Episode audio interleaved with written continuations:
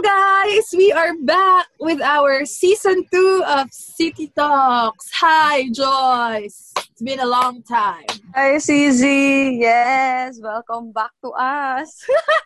Welcome back after a month of hiatus outside. Tama ba yung pronunciation ko? Hiatus? Hiatus. Basta yung biglang pagkawala. Yeah, hiatus. Yes. Yes, syempre, medyo nagpapamiss din naman tayo sa ating mga listeners kung meron ba. Parang tayong dalawa lang din. anyway, No. ayun. So, this is our season 2 of Daisy Shete. Charot. This is season 2 of City Talks. We are again, nasa Zoom pa rin tayo. Sadly. Yes, pero who would have thought that we will have our season 2? Yes. So, thank you once again to all the listeners na nakinig sa amin ng season 1. Kayo yung inspiration namin to go on on this season 2. So, ano ba? About saan ba yung season 2 natin, Ate CZ? Ate! Ate mo girl. So, yung ating season 2, as we have teased, nung pinost ba natin sa Instagram yun? Yung Everyday 101. Yes. So, our season 2 will be entitled Hashtag Everyday 101, where we will talk about the little things, the details, di ba? Nung season 1 kasi parang ang vague and ang big and ang broad nung ating ano topics, di ba? Everything so um, general. So, ngayon, we will talk about the little things. Yes, we will be specific in our everyday lives from the moment that we wake up and then from the moment that we close our eyes at night. So, ano ba yung mga nangyayari sa araw-araw ng buhay natin? And what is the deeper meaning about it? Kasi, di ba, we are all about the authenticity and the soulfulness of things. Yes. Yes. Kung nung season 1, meron tayong the, ano, the, ano ba yung season 1 natin? House, the whys, and the takeaways. This season 2, ano naman yung meron tayo, Joyce? Yes, we will be having naman the tales, the truths, and the takeaways pa din. So we will be talking about kung ano ba yung mga moments natin regarding topics na yon and then we will talk about the truths behind it and then our takeaways at the end of our episodes. So basically ngayon, tong season 2 natin, more on kwentuhan tayo talaga ng mga everyday na nangyayari sa atin, yung mga talagang nag, um, nag-stick sa ating mga memories na mga regarding sa ating episode title. So very excited ako kasi ngayon talagang ma-encounter natin yung authenticity natin and then kapag um I think this will be more relatable sa ating mga listeners. True Yes, yes, that's true, CZ. that's very true. And at the same time, habang pinagkakwentuhan natin yung everyday 101 ng buhay natin, we are also digging into paano ba siya naka-help sa atin as a person and paano ba siya naka-change sa atin as a person. Kasi, alam mo yon as a person naman, we will be changing not in an instant eh, but in the everyday lives of us, we are changing. Yes. Walang kwenta yung sinabi ko. o hindi, meron na. Tama. Kasi we will, um, we will eventually realize things sa mga na- ginagawa nating mga maliliit na bagay sa araw-araw. Okay? So, why don't we get this episode started? Kasi na-miss ko talagang mag-podcast after a month of, you know, breakdowns and everything Breakdowns messy. talaga. yes, pero I get you. In the messiness of things and in the breakdowns na nangyari sa buhay natin, we still have this podcast. yes, we chose to wake up. We chose to get up and get moving again. Okay, let's get it yes. Started. So let's start this with our season 2 episode 1 titled The One Where We Eat Breakfast. On. so Yes, yun ang yung lakas mo title ng season 2 natin. yes, because we are Friends fan. So lahat ng title natin for the season 2 is a commemor... Kem, commemor... Nabulol ako. Commemorative of friends. Yun. Yes, it's commemorative of Friends. The one. And right now we will be talking about the one where we eat breakfast. So CZ, let's start this. Yes. Breakfast is the most important meal of the day. Serving it up, Gary Sway. Hey, si SpongeBob yun. so, alam mo ba? What? So, let's get things started. So, ngayon, we will... Di ba, bakit nga ba natin pag-uusapan yung breakfast kanina? Naisip ko, yun yung dapat sasabihin ko sa'yo na parang ang weird nating dalawa. Kasi pag-uusapan natin, basically, almusal. Breakfast, di ba? Yeah. Pag-uusapan yung almusal. Sinong nag-uusap Yes, about almusal? Totoo. And very, ano, and very nakakatawa kasi I don't eat breakfast and we will be talking about breakfast. Actually, guys, si Joyce talaga hindi siya kumakain ng breakfast. Anything, the meals considered before 11 a.m., hindi siya kumakain. Hindi yun, hindi yun breakfast. I I mean, basta hindi nga siya talaga kumakain ng breakfast. Kahit nandito siya sa amin, so napipilitan yes, na I lang don't talaga eat siyang... breakfast. Napipilitan na lang talaga siyang kumain dahil pinipilit namin siya. Alam mo yun? Alam ko ba dito sa babaeng to? Ba't nga ba di ka Yes. kumakain ng breakfast And girl? you are secret. Charot. Pero you are very, very talaga. But you are very opposite to me naman. Kasi you are always eating breakfast. Parang you can't get the day done if you don't eat breakfast. ba? True. Yun din yung sabi ko. Kasi lately, nung nasa Makati ako, nag-intermittent fasting ako, which I cannot do talaga kasi parang feeling ko, parang lagi akong gutom. Anyway, hindi nga ako nagbe-breakfast dun sa Makati. Pero alam ko sa sarili ko that there is something lacking. Kailangan ko ng almusal. Kahit itlog lang yan or you know, oatmeal and anything na alam kong nag-breakfast ako. But because when, kasi nung nandito ako sa Lucena, alam mo naman, my sisters and I, we spend breakfast for like two hours. Bakit ang tagal naming mag-breakfast? Halimbawa, umupo kami ng mga 8 or 8.30, ganyan. Tatayo kami may 10 na or past, way past the acceptable time of eating a meal. Kasi we always, ano, we always talk about things. We always, parang yung, di ba, yung mga most people, dinner or dinner sila nagkukwentuhan, ganyan, to summarize the day. But kami naman kapatid ko, breakfast talaga. We talk about anything over breakfast. Talagang ang tagal-tagal namin and our parents know it, our grandparent knows it, na tagal talaga namin mag-breakfast. Kaya siguro din, breakfast has a very special place in my heart because I get to spend it with my sisters. Yes, that's very true. Every time na napunta din ako sa inyo, parang good breakfast equals good conversations and good company. That's why I think you love and malapit sa puso mo yung breakfast because it's not just about the food, but it's also about the people you eat with. Ako naman, baliktad ako kasi opposite opposite nga tayo, 'di ba? Ako naman I don't like eating breakfast kasi nasanay ako when I was in college that there is no food in the table pagising ko ng umaga, there's no one to eat with. So nasanay na lang ako. It's really not because I don't like eating, but it's also it became a daily routine na din sa akin because I have no one to eat with. Eh. So, ang ginagawa ko na lang, parang I eat when I'm hungry, but I don't eat because I want to talk to someone, ganyan. Kasi there's none nga. So, I think it's really all about starting the day right with the people you really love. Alam mo yun? It's what breakfast is all about. It's not just about the food, but it's also waking up in the morning and knowing that you have someone to eat with. So, yun. Actually, Lukot-lukot ko naman, di ba? Parang Uy, grabe. Hindi kasi, I come from a really big family, opposite of Joyce. Si Joyce, apat lang kayo, di ba? Kami, we are eight, we are nine. Ang dami talaga namin. So, parang sa ako, hindi ako, ako talaga, hindi talaga ako mawawala ng kasabay. Kasi, halimbawa, lahat sila gone school or gone to work. Pero,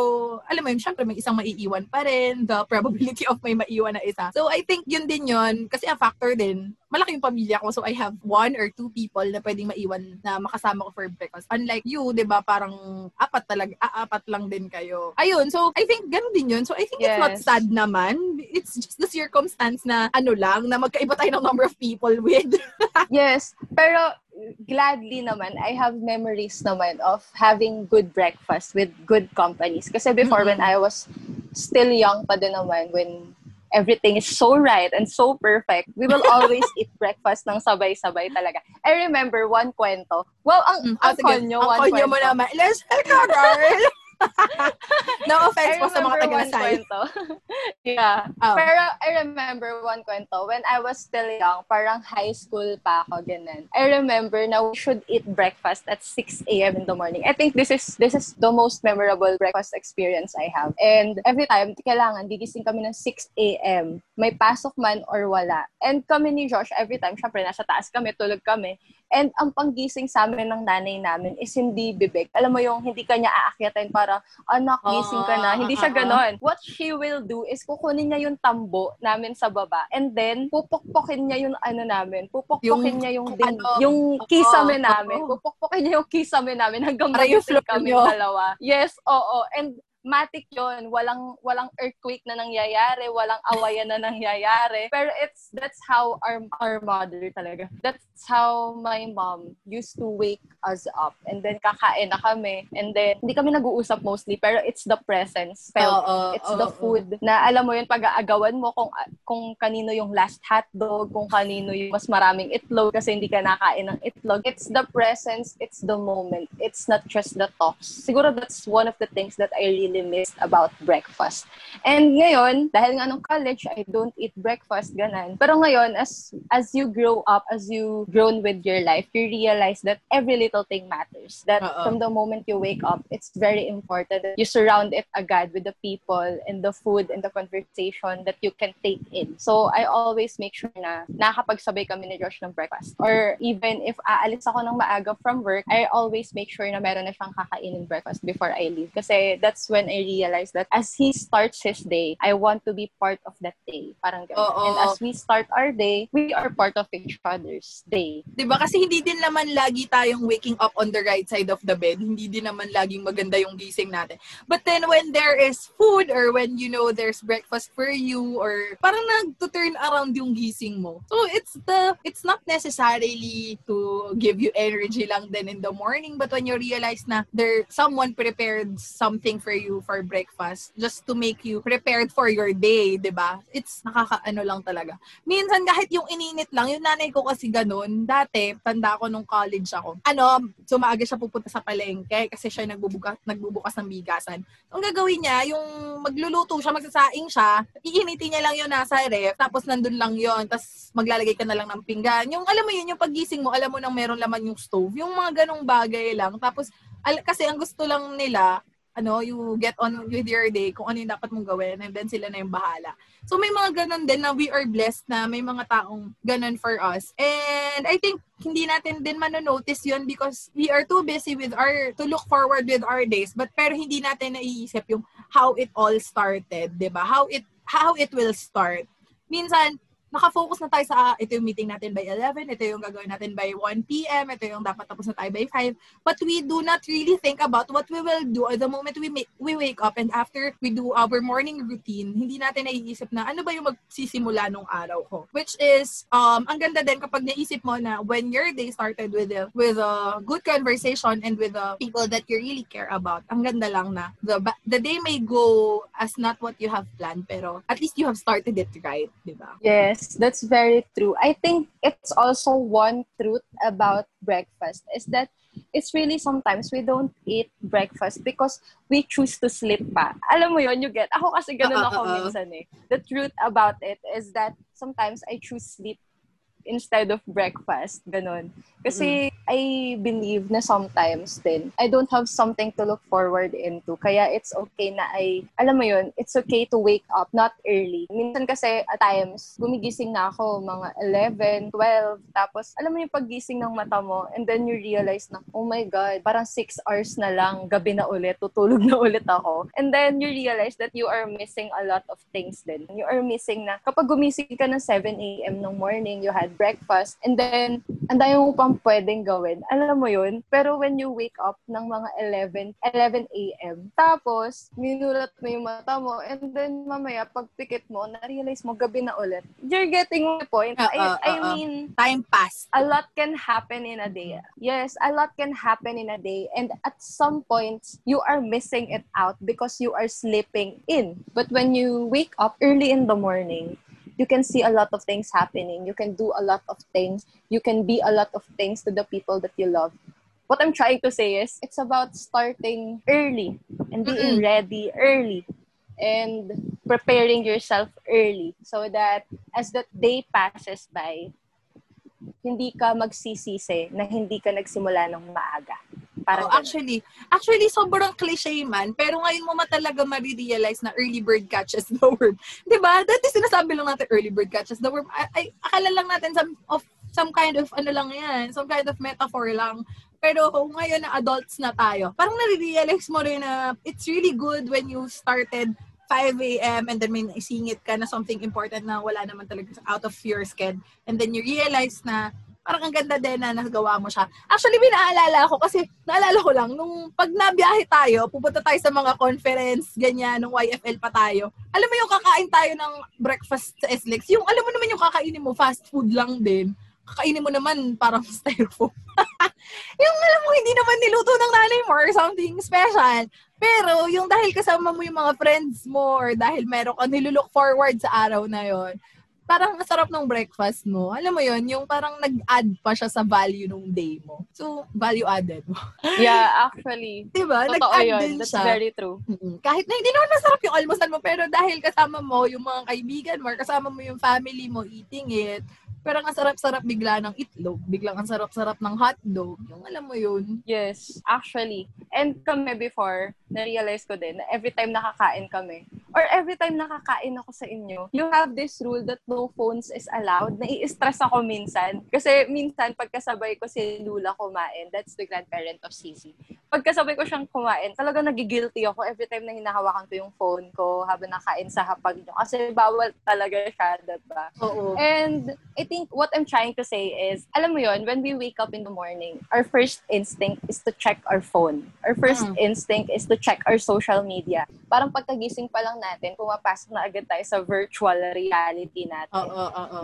And that's what I'm saying na we are missing a lot. Kasi the, the first instinct that we should have when we wake up in the morning is to have breakfast with the people that we love. It should be the start of the day. Breakfast should be the start of the day and not virtual reality, not social media. Are you getting my point? Mm-mm. Parang instead of eating tweets in the morning, instead of eating comments and reactions in the morning, yes, you should eat breakfast with the people that you truly love. That's one of the things that I realized din naman. So yeah, I Oo, think that's ano, one of the truths din. Oo, minsan hindi din naman kasi lahat may access to a breakfast or minsan parang talagang yung parang wala ka namang will to eat breakfast kasi wala kang kasabay. These are some truths na meron yung mga adults ngayon kagaya natin na minsan nasa sobrang pagod natin parang yun nga sabi mo kanina mas pipiliin pa nating matulog na lang tas mag-lunch na lang afterwards. Pero I think it's a, it's a bit of a refreshing mindset or it's a bit of a change of pace kapag parang naisip natin when we try to incorporate breakfast in our lives or when we try to start our days with the people that we really love, with a good meal, with a cup of coffee. Kasi minsan, parang natitaken for granted natin na nagsisimula yung araw natin with the people that we truly love. Kasi we are always in a rush. Yun din siguro yung problema sa atin. We are always in a hurry about getting things done and about, you know, about being in places And we tend to forget that the start or the beginning of our journeys, of our processes, always should begin with a slow and steady and a quiet pace, di ba? Lagi tayo Oh my. God! That's very good point. I really love that point. Yes, totoo. Promise. Hindi, totoo. Tuwa si girl. Yeah, that's ang arte ko, no? Pero totoo, that's I realized then siguro one of the reasons why I didn't eat breakfast when I was in college because I always in a rush lagi akong nagmamadali kasi I always wake up late. So I always prepare fast and rush. Mm-mm. And parang ang mindset ko na lang is I need to be in time sa school, sa work ko, and then I forgot to take care of myself too, that it is part of it. I think as we rush into things, as we push ourselves into our limits, sometimes with all the deadlines that we have, with all the work that we have, I think one of my truths pala is that I don't eat breakfast because I'm not taking care of myself that much. Oo. Yes, but then when but when I I started taking care of myself, that's when I realized that breakfast is very important. Parang ganun. So yeah, that's a very good point. Yeah. Oo, ang ganda nung sinabi mong yun na minsan nakakalimutan natin na we should also take care of ourselves. Ako kasi, I tend to self-loathe din. Siguro kasi I grew up with someone or I grew up with my sisters, I grew up with my family talaga near me. So when I am in Makati, kapag hindi ako nagbe-breakfast, feeling ko awang-awa ako sa sarili kasi I don't really have someone to eat breakfast kahit na siya si Aaron or my roommates. Kasi syempre, tulog pa rin naman sila. Or ako talaga kasi morning person ako. So kahit walang pasok, gising na ako by 7 or 8 a.m. and I want to get, alam mo yun, mag-breakfast talaga. Pero it's really different when you are, ano, when you start your day with it. When you start your day with the people that you love. I think the uh, point of this episode really is that we take our days or we start everything slowly and with the people that we love, di ba? One of my big truths naman behind breakfast is that what I realize is you don't have to take things for granted. Kasi ako talaga, I take my morning for granted sometimes na I slip it in, ganan, and then that's when I missed out a lot of things. That's when I, alam mo yun, ang dami kong hindi nagagawa just because I am taking my day for granted. And then, alam mo yun, kasi every time na gabi na ganyan, I have this character kasi. Character talaga, parang pangit ng term ko. I have this way kasi that every time I go sleep at night, I always write three things I'm grateful for or ayun, just journalizing kung ano man yung mga bagay na nangyari sa akin, highlights of my day. What I found out then is every time na gumigising ako ng mga past 11 na or 12, ganyan, what I realized is paunti ng paunti yung things that I am grateful for or paunti ng paunti yung things na nagiging highlight ng day ko. I am not being more, I'm not doing more when I am not, ano, waking up early, ganyan. But then, when I wake up 6 a.m., eat my breakfast, not taking the shortcuts of life, not taking advantage of the day, what I realized is, ang dami kong nagagawa. And when I close my eyes, before I close my eyes at night, ang dami kong bagay na natusulat na highlights of my day Uh, things that I am grateful for. Alam mo yun, what I re- yeah, so yun, parang one of the big truths for me about breakfast is that don't take things for granted. Don't take my day for granted and start it right as long as I can. Because as I was starting it right, I am ending it right too. Tama. Kasi minsan, hindi naman tayo lahat nga, yung sinasabi namin, no, parang in-encourage lang natin sila na, why don't you try to change your pace a bit why don't we try to at least give mornings a chance? Kasi alam natin, the world is really, ngayon, lalo ngayon, it's not really a good place to, parang alam mo yon parang everything is happening, everything is really all over the place. Pero we're not giving some, ano dito, false positivity or something. Pero when you try to really start your day or when you really try to extend your day uh, with mornings, through mornings, start it with breakfast. Parang you will see some kind of different uh, viewpoint or different um different perspective na alam mo yon na mas marami ka pa palang pwedeng gawin for the world or pag hindi for the world, for yourself at least, 'di ba? Kasi syempre, you will be of of love, of service to other people when you take care of yourself first. Minsan yun nga din yung nagiging downfall natin we tend to we tend to forget of our health or we tend to forget about our wellness when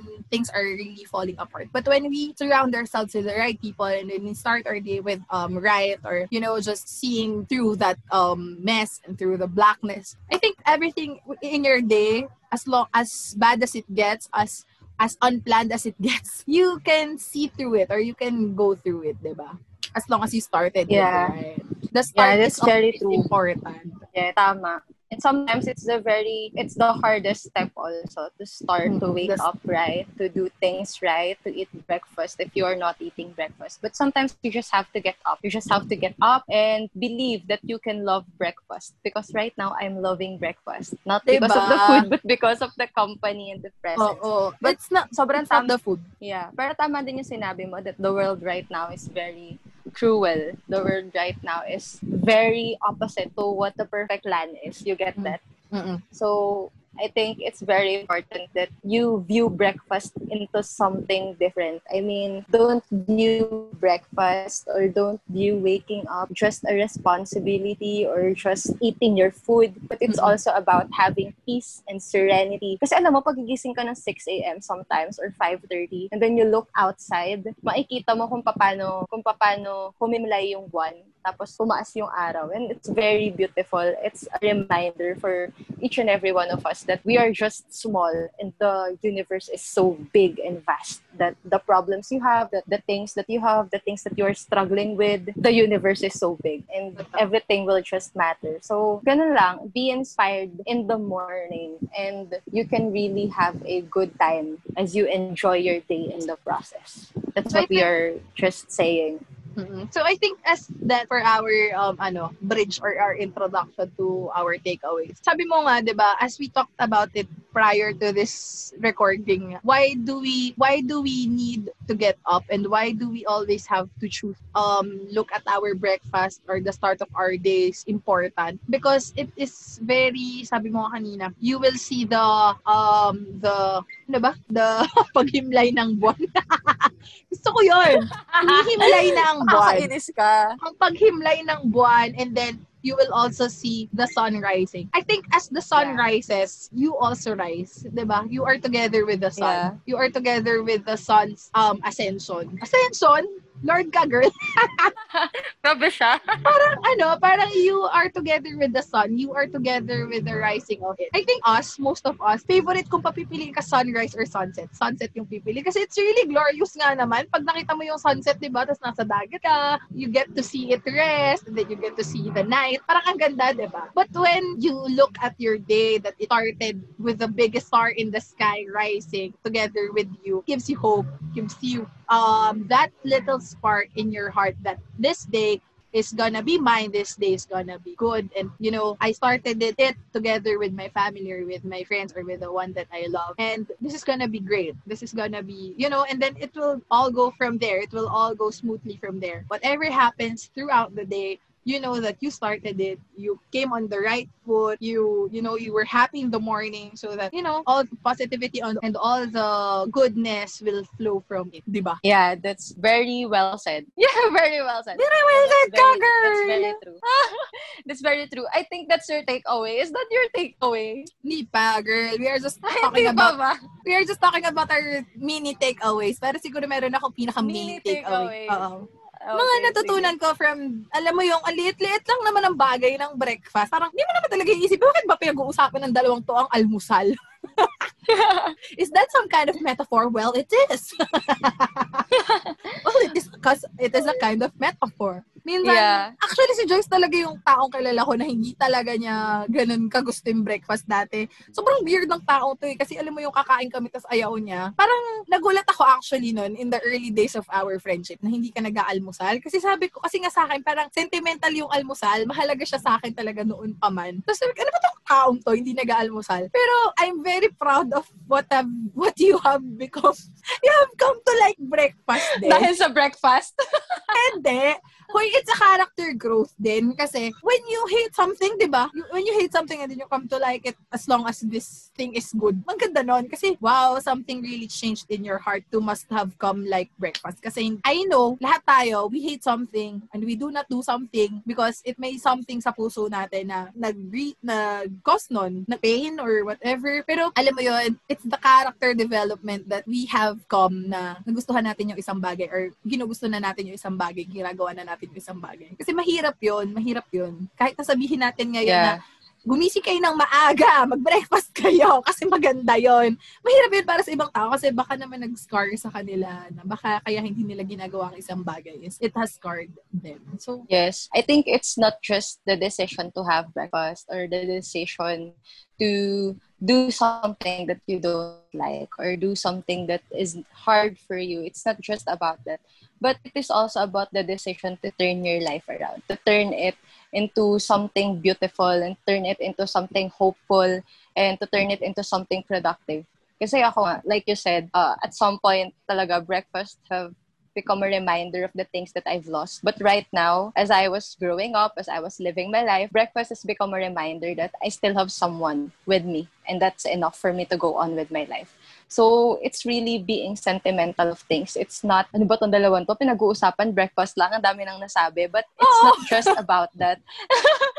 Pero it's not just about that, but it's also about believing that every little things matter, that everything that you've done, that you have in your life, uh, marks a value in you and became a part in you that no one can take away because it's you, mm-mm. it's what you do, it's what you believed in, it's what you embraced, and it's who you've become. And that is something that you can be proud of. It, that's something that you can you can brought and bring as you go on with your life. Actually, pag tinanong mo isang tao, who are you? Wala naman nagsasabi na, I am a person who loves breakfast, di ba?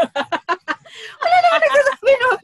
Kasi it's the smallest detail anyone can have, di ba? It's the smallest thing anyone can have. Pero really is, ano, it is part pa rin siya ng pagkatao mo. It, if you are sentimental like us, it is a part of you talaga. It is, you know, so we are just sharing this that we love this starting our days with breakfast kasi it really keeps us going with our days. Kasi at the end of it all, at the end of every at the end of every day that you have or the long working days that you have, maaalala mo pa rin na it was a good day because I get to eat and spend breakfast with our ganitong tao with the people that I love. And I get to eat my favorite type of egg or I get to have a cup of coffee. Yeah. It is, it is a reminder and it is something that will anchor us throughout the day. So Yeah. ano, meron ka na bang And major takeaway very dyan? beautiful. I think my takeaway in this episode of the one where we ate breakfast is that it's really nice to see the sunrise. Yun talaga siguro. Kasi when you see the sunrise,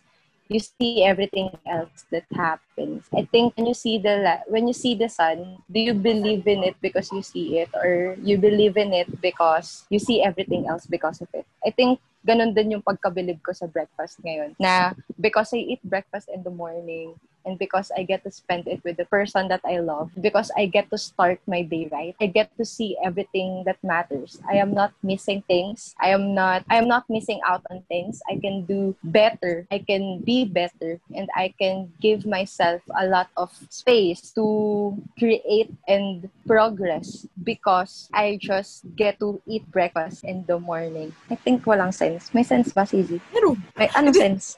Eh di sana kinap kita kung wala. Ako na ba? Ikaw na. Wala, polo shirt lang. Anyway, so I think what you are trying to say is when you see the sun, pag nakita mo yung sun, you see everything else because of course light is shed.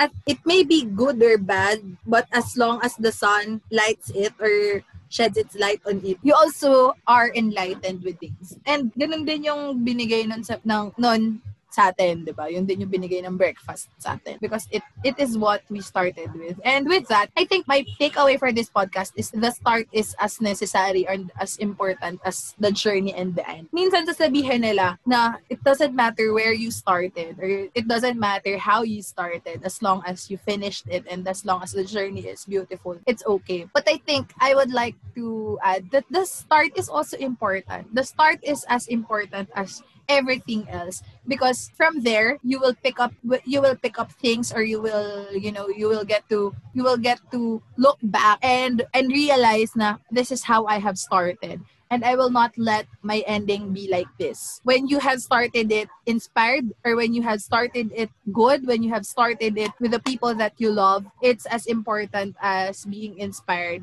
going through the journey or going through your day. As your day passes or as your day gets bad or worse or not as, as you planned, but when you think of the breakfast or the start that you have or you had, you will you will keep you again will push yourself. You will have that extra push. Ganun kasi ako eh. I mean, I think I think it is important that we share to people how we started and how we continue to, you know, push through things because we are inspired by how we started. Yeah, that's very nice. I think dun sa sinabi mong yun, I realized then that you just have to get up to see the sunrise or you just have to get up no matter what even though maka, even though sa pagluluto mo ng agahan makabasag ka ng itlog or makasunog ka ng hotdog or hindi tama yung pagkakaluto ng kanin. What matters is that you have breakfast. You take in. You give all that you have and you get up in the morning. And it can be another story. It As can hard- change the Ah. way, yeah. It can change the way the story will end.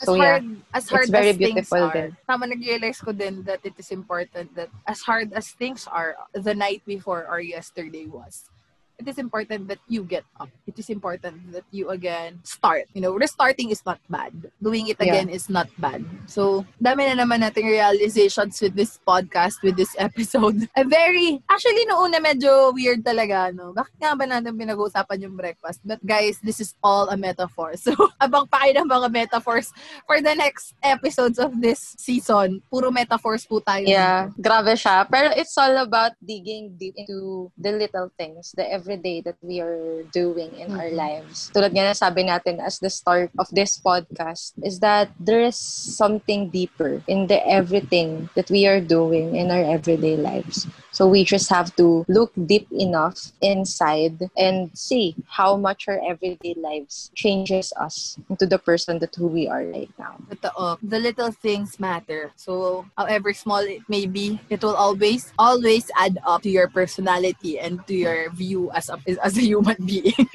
Yes, that's very true. And I guess that's it. That's it for our episode one in this season two. Hashtag Everyday 101. Yes. Again, we would like to thank everyone for always, always, you know, supporting us, tweeting about us, um, adding us to our into your Instagram stories, messaging us about our podcast. Thank you so much. As much as our podcast touches you, you touch us more because we get to be inspired by you guys. So thank you so much. I hope you learned again from our tales, truths, and takeaways for this season. Would you like to say Yes. some few words again, Joyce? No, just hi. Hi, guys. Ah. Thank you so much. We see you. I see you. Yes, we see you. We see our 35 followers on Spotify. Thank you. Not so bad. Thank you so much. Not so bad for people who don't know people. What they're doing. For Charot. For us people who don't know so much people. So thank you so much to our followers. You may share us to your friends, to your families, if you would like to, you know, share. Share us. so thank you so much. Yes, thank you so much once again for every listen that you are doing in our podcast. So let's end this. Yes, we will see you again for sure next week with our episode 2. So um stay tuned. We will always update our IG page at CT underscore talk. So you can follow you would you like to ano, promote your IG and your Twitter? No. No you don't? No. We don't no we will we will promote our personal ano here because personal you may reach us if you have suggestions and comments about this episode or our past episodes and what you would like us to do. Um you may reach us at Instagram at CT underscore talks. Yes. Thank you so much. Thank, Thank you so much. Thank you. Bye, guys. Once again, this has been City Talks, CZ and Joyce for episode one of season two, the one where we eat breakfast. See you again next week. See you again. Bye.